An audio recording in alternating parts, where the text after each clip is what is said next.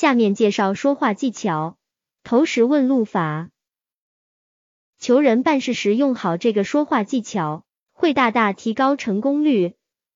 投石问路是一个成语，意思原来是指夜间潜入某处前，先投以石子，看看有无反应，借以探测情况，后用它比喻进行试探。投石问路说话技巧就是向某个人提出某个请求之前，先问一些小问题，或者先聊一些相关话题，以便确认对方是否具备帮助自己的条件，然后再提出具体的请求。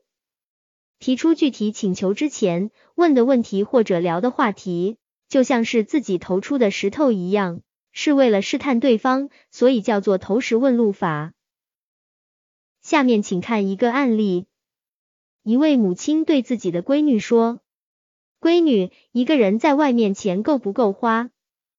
闺女说：“妈，你别操心我，够花。”这位母亲马上就说：“哦，那能不能给我两千？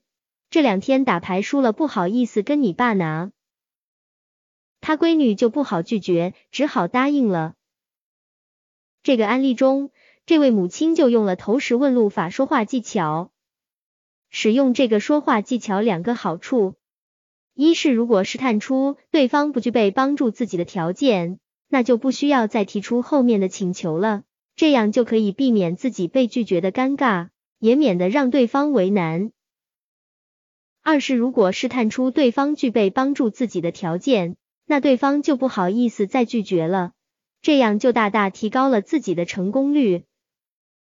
上面案例中，如果这位母亲直接对自己的闺女说：“闺女，能不能给我两千块钱？这两天打牌输了，不好意思跟你爸拿。”那就很可能遭到他闺女的拒绝，因为他母亲这是不干正事，把钱弄没的。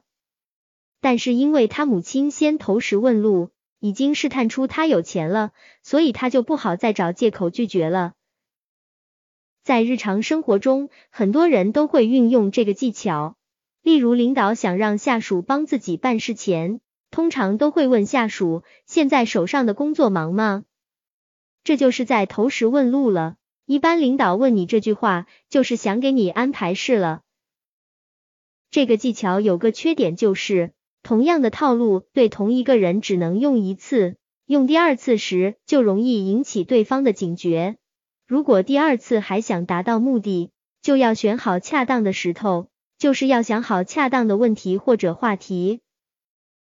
这个技巧适用于关系比较好的熟人之间，如果关系很生疏，这个技巧就没用了。即使你试探出对方有帮助你的条件，但是对方还是很可能会毫不留情的拒绝你，因为你们的关系不到位，对方即使有条件帮你，也没有义务必须帮你。以上就是本篇文章的全部内容，谢谢收听。